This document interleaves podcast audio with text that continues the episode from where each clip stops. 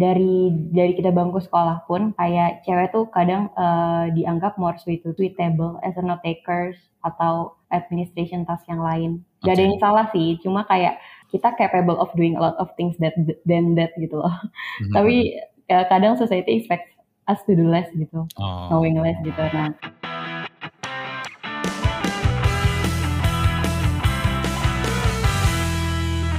Oke, okay, podcast ngobrolin startup dan teknologi bareng gue Imre. Dan kali ini kita akan ngobrol bareng salah satu teman gue. Uh, dia adalah software engineer, sorry, system engineer di salah satu e-commerce di Indonesia. Dan dia adalah Casey. Nama lengkapnya adalah Kasandra, Kasandra Kaidir. Jadi kita akan langsung kenalin aja. Halo Casey, apa kabar? Halo Bang Imre, apa kabar? Aku baik. Bang Imre, apa kabar? Baik, alhamdulillah. Kita tuh terakhir ketemu tahun berapa ya? Iya, uh, sebenarnya kita tuh udah pernah ketemu tahun kalau nggak salah dua ribu sembilan belas deh. Lu masih kuliah ya? Iya benar, masih kuliah. Gokil, gokil. Jadi Casey ini adalah dulu salah satu lead di Google Developer Student Club ya, iya nggak sih? Iya, betul. Dan ya, dan sekarang udah bekerja di e-commerce. Jadi hari ini gue pengen ngajakin lu ngobrol tentang perjalanan lu dari kegiatan mungkin di mahasiswa, kemudian lo juga ikutan Bangkit, nanti kita akan bahas itu juga. Dan yang gak kalah penting adalah tentang pekerjaan lo sekarang. Jadi gue pengen nanya, kalau uh, cewek sistem engineer itu biasanya kerjanya seperti apa? Day to day-nya seperti apa? Karena tujuan dari podcast ini sebenarnya gue pengen menginspirasi orang-orang bahwa sebenarnya masuk uh, startup itu ada banyak caranya. Di episode sebelumnya tuh kita bareng Verta ngobrolin tentang U X. Dan sekarang gue pengen dapat perspektif dari sistem engineer tentang apa sih yang dilakuin sistem engineer dan gimana caranya lo bisa masuk ke sana. Jadi kira-kira kita, kita akan ngobrol itu hari ini. Oke, okay, oke. Okay. Jadi kalau boleh perkenalan diri sedikit dong. Uh, mungkin apa yang hal unik yang mungkin orang gak banyak tahu tentang lo? Sebelumnya thank you Bang Imre udah di-invite ke podcast ini, aku sangat pendengar setia. Gokil.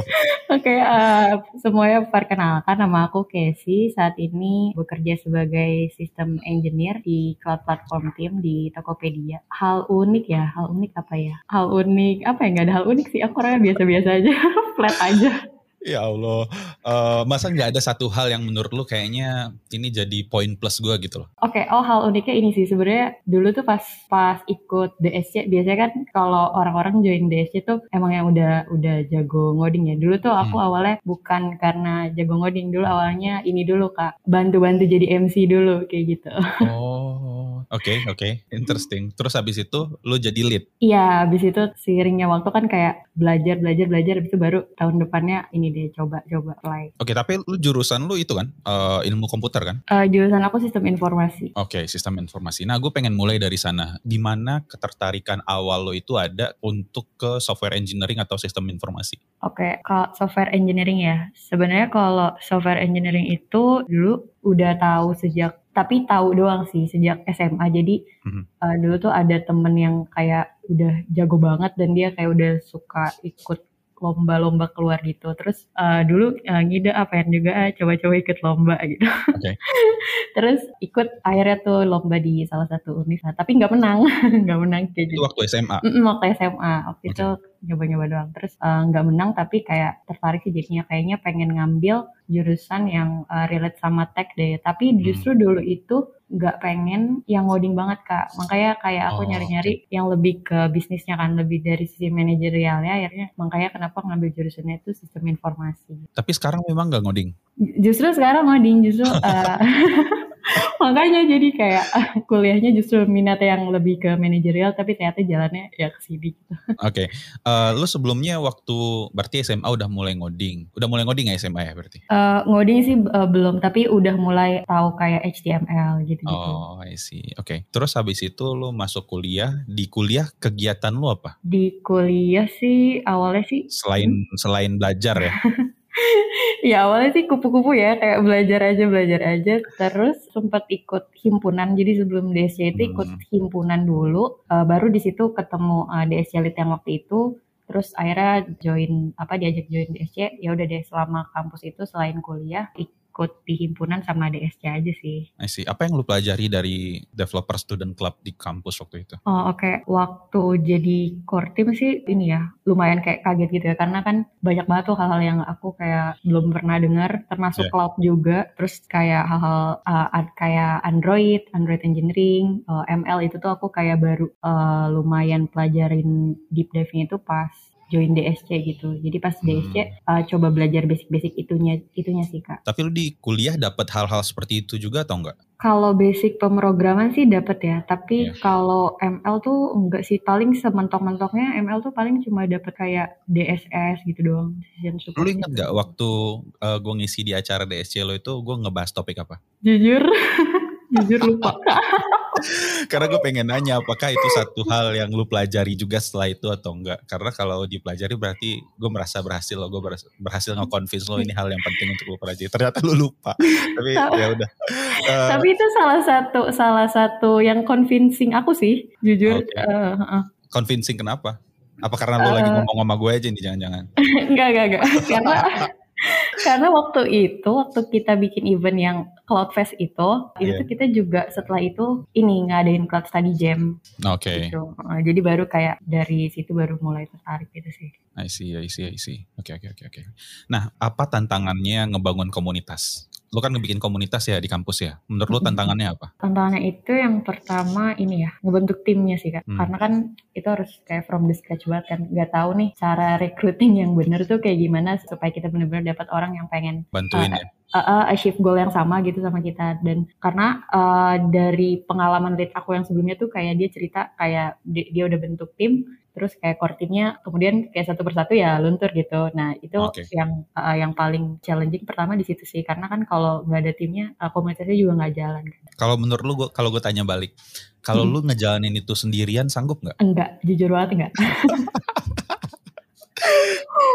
emang emang berat sih, gue ngerasa ya kalau lo bikin komunitas tuh emang paling nggak harus ada tim. Karena gue dulu ngejalanin Docker Community itu di dua ribu delapan belas mm-hmm. tuh sendirian, sampai gue ngerasa anjir gue capek banget. Mm-hmm. Dan untungnya pas gue bikin Kubernetes Jakarta gue bareng-bareng sama teman-teman, dan jadi itu emang mm-hmm. berasa lebih ringan sih. Ya, iya benar-benar. Uh, gue jadi penasaran lo, gue tuh kemarin ngelihat poster lo nge-share tentang pengalaman lo di Bangkit. Tapi gue hmm. belum tonton episode itu terus terang. Tapi gue pengen tahu apa yang spesial dari Bangkit itu buat lo personally. Oke, okay. Yang spesial itu pertama ini sih Kak. Aku tuh kan sebenarnya sebelum ikut Bangkit itu sempat intern ya, sempat intern yeah. dan intern itu role yang related sama cloud juga waktu itu, DevOps. Hmm. Aku internnya DevOps. Nah justru pas itu tuh kayak temen aku nanya kan, ngapain ikut Bangkit, kenapa gak dilanjut aja internnya gitu sampai full time. Oh, okay. Nah justru karena aku ikut Bangkit itu yang paling berkesan, karena aku pengen dapet modul-modul basicnya sih. Justru kayak di Bangkit kan kita kayak dapet modul benar-benar Linux dari basic, terus kayak hmm. uh, bahkan yang pem, bahasa pemrogramannya juga kayak dari basic, dan modulnya itu lengkap banget gitu. Nah, jadi itu yang berkesan banget sih, aku benar-benar belajar dari basic banget, dan belajarnya itu sama teman-teman yang minatnya sama kayak aku gitu. Kalau sebelum ikut Bangkit kan mau teman diskusi kayak bingung kan sama siapa nih, okay. soalnya kayak sekitar aku nggak ada yang tertarik sama cloud juga. Jadi kayak pas ikut Bangkit akhirnya uh, dapat teman-teman yang Uh, sejalan lah gitu. I see, interesting. Gue baru tahu ternyata ada orang merasakan hal kayak gitu. Karena terus terang gue ngerasa uh, apa ya, gue ngeliat Bangkit itu kayak cuma sekedar lo datang ke kelas kemudian lo belajar. Tapi ada satu hal yang menarik, ternyata ada apa ya, ruang diskusi untuk lo sama-sama belajar ya. Iya ya. Iya benar-benar ketemu peers yang sesama satu pet tuh, itu menurut aku penting sih. Iya, gue kan punya cerita, gue kan kemarin lagi bikin community kecil ya buat mock interview. Mm-mm. Terus gue kumpulin dua belas orang, habis itu gue pasangin nih mereka enam pasang. Terus gue minta mereka untuk ngelakuin mock interview. Terus setelah selesai gue nanya ke, mer- ke mereka, e, menurut kalian kenapa sih orang gak mau ngelakuin ini? Dan jawabannya itu ternyata surprisingly karena mereka ngerasa mereka gak bisa punya ruang untuk melakukan itu di kampus. Mm-hmm. Jadi misalkan mereka takut ngajakin teman untuk eh lu bantuin dong gue mau interview kayak gitu, mm-hmm. atau cuma sekedar bantuin gue belajar dong atau diskusi yuk. Nah gue gue malah heran, bahkan sebenarnya mm-hmm. gue ngerasa harusnya di kampus itu kan jadi ruang diskusi banget ya, karena mahasiswa itu kan apa ya apa sih digadang-gadangkan agent of change kayak kayak gitu kan, berarti harusnya ada ruang diskusi, tapi ternyata itu nggak kejadian kalau dari cerita orang-orang itu. Lu merasakan hal-hal seperti itu nggak? Iya benar banget, karena uh, aku nggak tahu juga mungkin karena di kampus tuh kadang uh, tapi tapi nggak semua sih Kak. Uh, mungkin di beberapa di beberapa kampus yang environmentnya bagus, pasti ada aja yang untuk ngelaksanin mock interview gitu, mungkin kayak mereka mudah-mudah aja, peersnya juga hmm. enak diajak diskusi dan lain-lain. Tapi kalau aku sendiri sih ngerasanya di kampus aku lebih ke kayak teman-teman aku yang kayak justru takut gitu, nggak bisa nggak bisa kayak gitu. Bahkan pas ikut Bangkit pun juga pas ngajak pasti alasannya itu kayak udah takut duluan kayak gitu. I see. Takut kenapa sih? Apa sih yang ditakutin sebenarnya? Takut nggak bisa. Padahal sebenarnya aku nggak tahu sih. Mungkin kalau justru kan ikut Bangkit biar dari nggak bisa jadi bisa ya. Cuma Betul. mungkin mungkin masih nggak pede buat ini ya, orang-orang lain tahu kalau kita tuh nggak bisa. Oh, I see. Kayaknya yeah, sih yeah. gitu. Ya. Yeah. Tapi gue kalau boleh tahu, lu meng-overcome that challenge kayak gimana? Kan maksudnya kadang kita tuh ketika berada di lingkungan yang mungkin kita uh, lingkungan kita rajin, kita tiba-tiba ikut rajin kan. Mm-hmm. Tapi ketika kita ada di lingkungan mungkin orang yang takut, kan kita mungkin juga malah jadi takut. Nah kalau lu sendiri itu gimana? Nah uh, ini mungkin kayak kedengaran sugar coating ya, tapi beneran sih aku tuh sangat uh, dapat impact pas aku ikut B S C itu sih, karena kan oh. gabung ya sama kampus-kampus lain, jadi kayak tahu teman-teman uh, di kampus lain, oh ternyata mereka udah sampai sini banget, udah ambis banget kayak gitu-gitu. Uh, dulu hmm. pas baru join B S C pun sebenarnya takut, takut juga kayak, aduh ini kayak I don't belong here deh kayaknya gitu. Oh gitu ya, lu punya perasaan kayak gitu ya? Iya ya, pas awal-awal kayak gitu, kayak gitu banget pas masih jadi core team. Terus-terus gimana lu menghilangkan perasaan itu? Nah ini sih sebenarnya penting banget sih kalau misalnya aku sebenarnya uh, consider I am lucky sih Kak. Jadi waktu okay. aku baru jadi core team itu ada uh, lead yang uh, angkatan atas aku ya, berarti pas D C yang generasi pertama itu yang cewek. Kalau bagi mereka kenal uh, namanya Kavira, kenal gak? Vira apa? Oh Vira, tahu tahu tahu tahu. Uh, uh, uh, nah itu itu tuh waktu itu. Vira Safira bukan sih? Eh Vira Vira, Vira Nita Julian. Iya ya Vira Nita Vira Nita ya. Iya.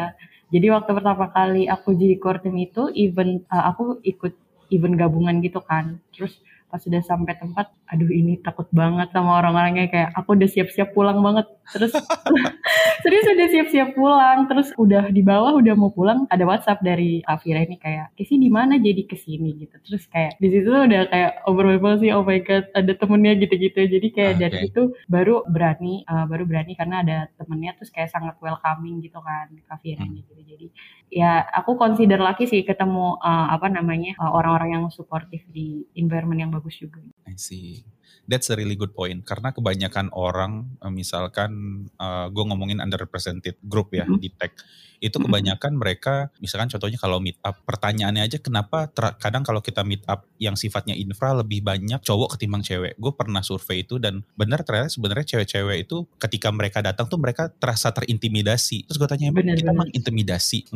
Enggak bre, kata dia. Dengan gue datang ngelihat cowok sebanyak itu aja gue udah takut duluan, kata dia. Dan ketika lo bilang ada orang lain yang menjulurkan tangan untuk narikin lo, nah itu ternyata punya impact bagus juga ya. Benar-benar banget sih. Ya ya ya ya ya. Menarik. Kita akan bahas tentang itu nanti, tapi sebelum ke sana gue pengen nanya dulu. Lu kan journey-nya D S C, kemudian ikut Bangkit, kemudian sekarang lu udah di Tokopedia. Kita nih B T W saudaraan nih kita sekarang. Kalau boleh tahu proses lu masuk ke Topet itu seperti apa? Apakah lu lewat jalur Bangkit atau jalur gimana sih? Oke okay, oke. Okay. Jadi sebenarnya lewat jalur Bangkit pun di provide ya. Kalau di Bangkit tuh uh, di akhir ada career fair gitu yang kita bisa apply, dan uh, posisi yang aku apply itu kebetulan ada juga di career fair Bangkit. Cuman aku hmm. apply itu sebelum career fair Bangkit. Jadi lewat Kaliber yang ininya, yang generalnya. Mm-hmm. Nah abis itu ya udah deh, dari situ sebenarnya nggak nggak expect apa apa sih, kayak ya udah emang coba apply apply ke banyak tempat aja. Terus alhamdulillahnya kayak setelah berapa minggu gitu, lumayan lama sih, terus kayak dapat kabar dari H R-nya. Terus uh, ya udah prosesnya seperti biasa sih, interview H R dulu, terus habis interview H R baru interview user. Ada coding test nggak? Ada ada waktu user interview. Oh waktu user, tapi lo dikasih tugas coding test nggak sebelum interview sama user? Uh, maksudnya kayak kayak di hacker gitu ya? Iya betul. Lucunya jadi itu setelah user interview sih baru ada uh, hackeringnya. Kayaknya oh. waktu itu kayak masih in progress gitu. I see. Gue penasaran, kebanyakan orang ya, gue hmm. harus diakui bahwa kebanyakan orang takut dengan coding interview. Lu gimana? Sama, takut Terus, juga. Apa yang lo lakukan? Ya mau gak mau dijalanin aja gitu, jujur waktu user interview pun aku kayak takut juga dan kayak kerja dingin gitu, sampai netes-netes uh, kan gitu. Interviewnya tuh waktu itu pakai Google Docs gitu kan, tapi untungnya, nah ini yang aku sadari juga, kalau untuk sistem engineer itu, coding interviewnya gak sebanyak ini ya, gak sebanyak software, software engineer. engineer. Waktu itu aku kayak cuma uh, satu soal gitu sih, dan sisanya lebih banyak uh, bahas infra, bahas uh, hmm. Linux, bahas networking kayak gitu. I see. Apa hal yang paling berkesan dari proses hiring gitu? Tadi lu bilang prosesnya lama, nah itu sebenarnya hal yang berkesan. Ada lagi gak? Sebe- uh, sebenarnya yang yang paling berkesan justru ini sih, kayak gak expect kalau bakal diterima. Tapi ternyata nah, diterima. Kenapa lu bisa punya perasaan seperti itu? Maksudnya kan lu berarti hmm. merasa lu gak worth it kan? Lu gak deserve dengan apa hmm. yang lu dapat sekarang. Kenapa lu bisa merasa seperti itu? Sebenarnya kalau ngerasa worth it sih lumayan ngerasa worth it. Nah, okay. Boleh gak sih jujur aja? Boleh lah, boleh lah. uh, cuman uh, waktu itu tuh gak expect-nya karena aku pikir yang apa namanya tuh yang apply tuh benar-benar uh, saingannya banyak banget gitu dan hmm. uh, jadi aku kayak yaudah jalanin aja interviewnya terus tapi setelah interview puas sih kayak no regrets gitu no regrets dan ternyata apa di infoinnya lumayan cepat. Oke okay. lumayan t- tadi lu bilang lumayan lama loh sekarang lu ganti jadi lumayan cepat. Lumayan lama tuh kayak pas ininya pas proses user interviewnya kayak oh, I see, aku I see. ngerasanya interviewnya lama gitu. Iya iya nggak apa-apa kayak sih sebenarnya itu masukan juga buat recruiter. Oke okay, jadi uh, gue penasaran apa yang lu rasain berbeda dari apa yang lu dapat ketika kuliah dan ketika lu udah kerja. Yang berbeda ya, oh ini sih kalau waktu kuliah tuh kita benar-benar ngikutin ininya aja sih kayak uh, ya udah udah ada kelas di sini kita tinggal ikut ada tugas kita ngerjain gitu-gitu kan kayak kita udah tinggal ikutin alur aja. Kalau kerja tuh kayak yang aku sadari kita nggak bisa kayak gitu, kita harus kayak terus-terusan misalnya kayak di pekerjaannya sekarang aja karena kita megang infra kayak harus terus-terusan apa nih yang bisa diimprove, uh, apa nih yang bisa bikin uh, kerjaan kita lebih cepat gitu-gitu jadi kayak nggak hmm. bisa kayak cuma ngikutin doang gitu. Itu okay, yang okay. paling perbedaannya. Oke. Okay. Uh, lu pernah bikin production down belum? Alhamdulillah belum.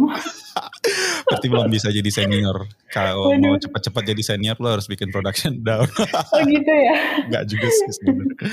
Uh, lu merasa punya challenge yang berbeda gak di tempat kerja lu sekarang? Uh, gua gak tahu apakah itu challenge dari segi teknis atau challenge dari segi culture atau apapun itu.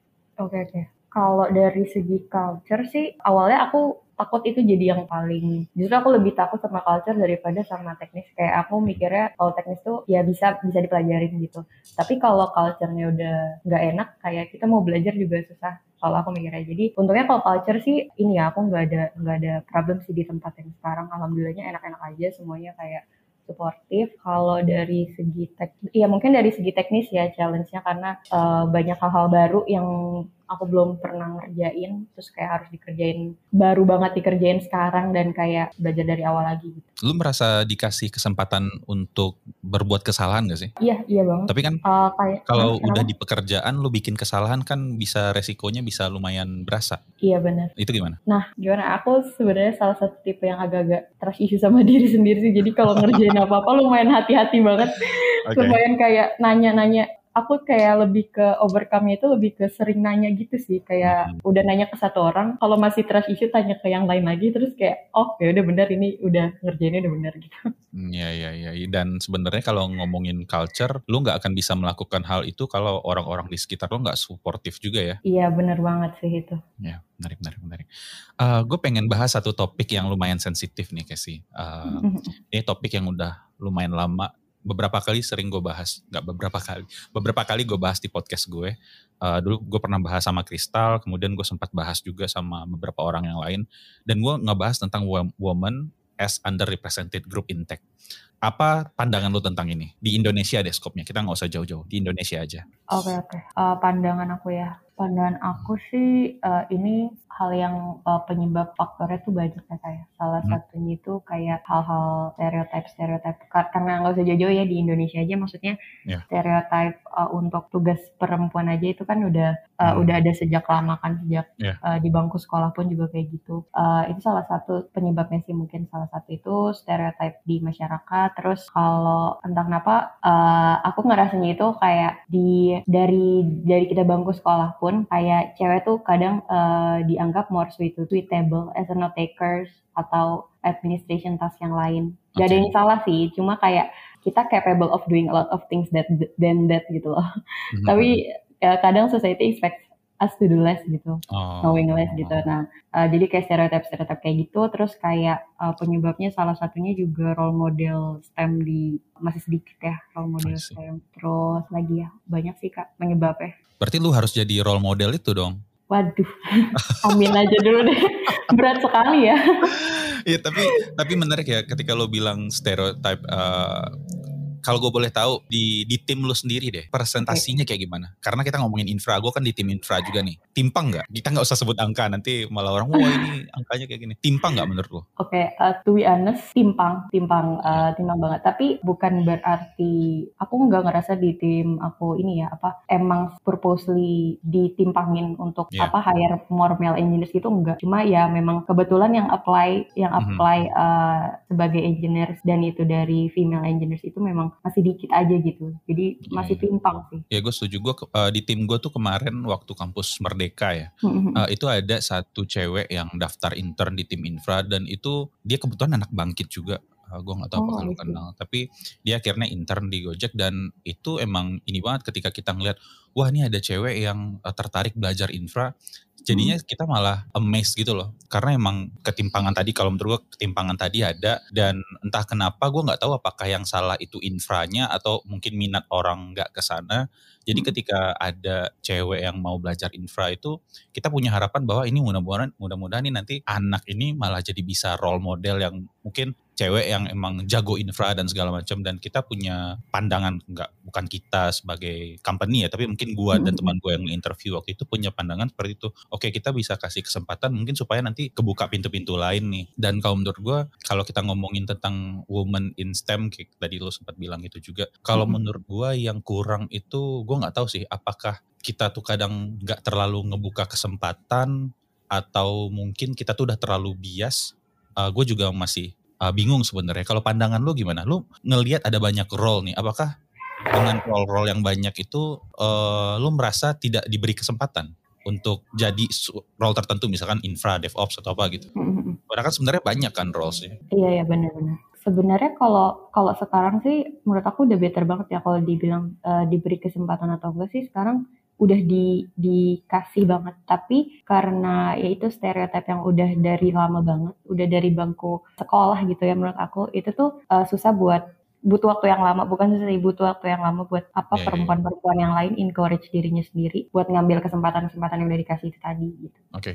Kalau menurut lu, apa yang perlu dilakukan oleh, uh, gue gak tahu, mungkin karena ini kita ngomongin Uh, woman uh, as underrepresented group in tech ya, apa yang mm-hmm. bisa dilakukan oleh orang lain untuk ngebantu hal-hal seperti itu biar nggak jadi underrepresented lagi gitu loh, misalkan kayak gitu? Sebenarnya uh, banyak sih, sesimpel kayak uh, yang tadi bilang uh, ilangin stereotip-stereotip yang bahwa perempuan itu kayak kita cuma doing task in one specific area aja kayak as a note takers atau administration mm-hmm. task, itu kayak itu harus dibangun dari uh, bangku sekolah bangku sekolah sih mindsetnya. Habis itu bi- apa namanya bikin safe space ya buat para women in tech buat uh, belajar atau simple nunjukin selain yang belajar uh, tapi juga dikasih kesempatan untuk uh, present kemampuan mereka kayak yes. Kalau di Tokped tuh ada start women in tech, Bang Yure tau nggak? Gue pernah dengar. Nah iya, jadi kayak start women in tech tuh dimana kayak di situ engineer-engineer di to- di Tokped yang cewek tuh present hal-hal teknikal yang biasanya dikerjain sehari-hari. Safe space hmm. kayak gitu tuh uh, butuh banget sih, selain kayak nunjukin ini ada lo ada role model uh, woman in STEM, safe space juga buat yang masih belajar kayak gitu. Isi menarik. Lo waktu kuliah mendapatkan itu nggak? Uh, uh, uh, kalau di di kampus atau di kampus di kampus. Di kampus sih maksudnya ini ya Kak, apa maksudnya dapat kayak, kayak safe space kayak kayak gitu. Uh, yang purposely untuk woman kayak gitu waktu di kampus nggak ada sih. Hmm. Oke, dan sebenarnya itu harusnya udah dari bangku sekolah ya, nggak kuliah doang ya? Iya benar-benar, dan bahkan kayak kalau memang belum bisa sejauh itu di bangku sekolah, sesimpel itu aja sih, kayak jangan only include us as a note takers or administration task, we can, yeah, we are capable of doing a lot of things. Gitu. Gue tiba-tiba ingat jadi obrolan gue sama Kristal dulu, Kristal tuh bilang salah satu cara yang bisa dilakukan orang tuh jadi ally, Uh, dan satu mm-hmm. lagi uh, beri kesempatan. Kesempatan ini bisa banyak hal. Misalkan contohnya promosi juga. Kemudian beri kesempatan untuk ya megang role tertentu. Dan menurut gue, gue setuju sih sama yang lo bilang tadi. Dan ya mudah-mudahan banyak lah ya yang bisa mengikuti jejak jejak seperti lo, karena gue terus terang gue pribadi juga punya ketertarikan dengan isu ini, karena gue sebagai orang komunitas pun juga ngeliat bosen juga kan ngeliat yang ngomong itu lagi itu lagi kayak gitu loh, padahal sebenarnya yang kita inginkan sebenarnya adalah lingkungan yang lebih diverse dan lingkungan yang lebih apa ya, bisa menerima dan semua orang merasa nyaman di dalam. Iya benar-benar banget. Uh, satu hal terakhir, ada nggak yang mau lu sampaikan tentang hal ini? Gue nggak tahu apakah harapan lu atau apakah yang bisa lu lakukan atau apapun itu. Mungkin ini ya, uh, aku aku setuju banget sama yang ally tadi. Kalau misalnya uh, yang bisa dilakukan orang tuh bisa as a, as an ally kayak tadi. Itu buat bagi cowok dan cewek ya. Jadi kayak sesimpel hal-hal yang kayak acknowledge, kalau misalnya kita simple kayak misalnya gini, misalnya aku achieve something, pasti kan kita butuh acknowledgement gitu kan, itu hal-hal sesi, sekecil itu tuh uh, bener-bener ngebantu banget woman in tech itu grow sih. Ya, ya, ya. Karena uh, dari, dan itu bukan support dari perempuan doang, tapi dari laki-laki juga butuh ya. Mantap sekali. Oke Casey, kayaknya kita udah sampai di penghujung obrolan kita. Uh, makasih banget udah mau diajak ngobrol. Eh, satu gue punya satu pertanyaan terakhir deh. Okay. Apa yang apa yang paling ingin lo capai dalam waktu dekat? Yang paling ingin dicapai, mm, mm, mm. naik gaji misalkan. Waduh, itu kayak semua orang mau deh. Gak, uh, satu hal apa? Sebenarnya pengen banget mulai ini sih, mulai kayak explore-explore beasiswa S dua gitu sih. Hmm, pengen banget. Lo pengen lanjut S dua di bidang? Nah itu dia, aku sebenarnya pengennya uh, lebih ke manajerialnya, karena kayak dulu kan sebenarnya mulainya pengennya lebih ke manajerial, tapi di satu sisi juga uh, ngerasa teknikalnya kayak belum puas gitu, jadi masih bingung sih. Iya, iya, iya. Ya. Menurut gue itu uh, waktu yang bagus sekarang, lo mulai nyari-nyari. Menurut gue dua tiga tahun lo dapet pengalaman, abis itu lo bisa memilih program studi yang lebih tepat sih. Jadi berbekal apa yang lo lihat. Tapi saran gue adalah lo nanti ketika milih lihat dua tiga tahun ke depan. Tapi jangan ngelihat apa yang lagi hot saat itu. I see. Oke, okay, oke. Okay. Noted. Good luck ya. Uh, oh iya, itu aja. B T W boleh itu nggak? Boleh tambah iklan nggak? Oh boleh, boleh, boleh. Kita lagi hiring sistem engineer juga. Jadi buat teman-teman uh, yang mau apply, bisa apply. Atau kalau mau nanya-nanya boleh. Nanyanya kemana nih? Nanya ke aku boleh. Oke, okay. Iya kemana, kemana? Oh iya, oh iya lupa. Uh, sebenarnya aku atau... uh, Twitter boleh, at Kasandra, Instagram boleh at Kasandra. Oke, okay. Oke okay, nanti uh, gue taruh linknya juga ya. Tapi di LinkedIn, di LinkedIn? Di LinkedIn boleh juga, boleh banget. Oke, okay, oke okay. Nanti gue harus ngirim invoice nih ke Topet karena udah ada iklan di podcast gue. Oh iya. Gak bercanda, bercanda. Okay, okay. Kan kita masih sama-sama saudara. Ya, udah. Iya, iya. Saudara uh, Gojek lagi hiring ya. juga. Ya, Gojek, Gojek lagi hiring juga. Kalau kalian tertarik, uh, sis, apa namanya? Gue lupa role-nya. Software engineer di cloud infra. Let me know. Jadi ya udah itu aja sih. Uh, ada lagi saya gak? apply, saya apply boleh nggak? Boleh, boleh. Nanti gue refer. Bisa nggak? Tapi mau nggak? Oke, okay, sip, uh, itu aja. Uh, makasih ya Casey ya udah mau diajak ngobrol. Mudah-mudahan obrolan kita bermanfaat uh, buat orang-orang tahu uh, atau paling nggak sadar lah tentang apa yang harus mereka lakukan kalau masih di kuliahan supaya bisa lebih baik atau supaya lebih siap ketika masuk dunia kerja. Uh, menarik banget, gue dapat perspektif baru dari lo hari ini. Semoga orang-orang lain juga seperti itu. Oke. Okay. Uh, makasih ya Casey ya, gue closing okay, dulu. Oke okay, semuanya, uh, makasih udah dengerin podcast Ngobrolin Startup dan Teknologi. Uh, seperti biasa jangan lupa follow di Spotify dan jangan lupa juga kasih uh, bintang lima di Spotify. Dan kalau seandainya kalian punya pertanyaan, feedback, komentar apapun itu, mention gue di Twitter di et imrenagi. Itu aja, terima kasih. Sampai ketemu lagi di episode berikutnya. Assalamualaikum warahmatullahi wabarakatuh.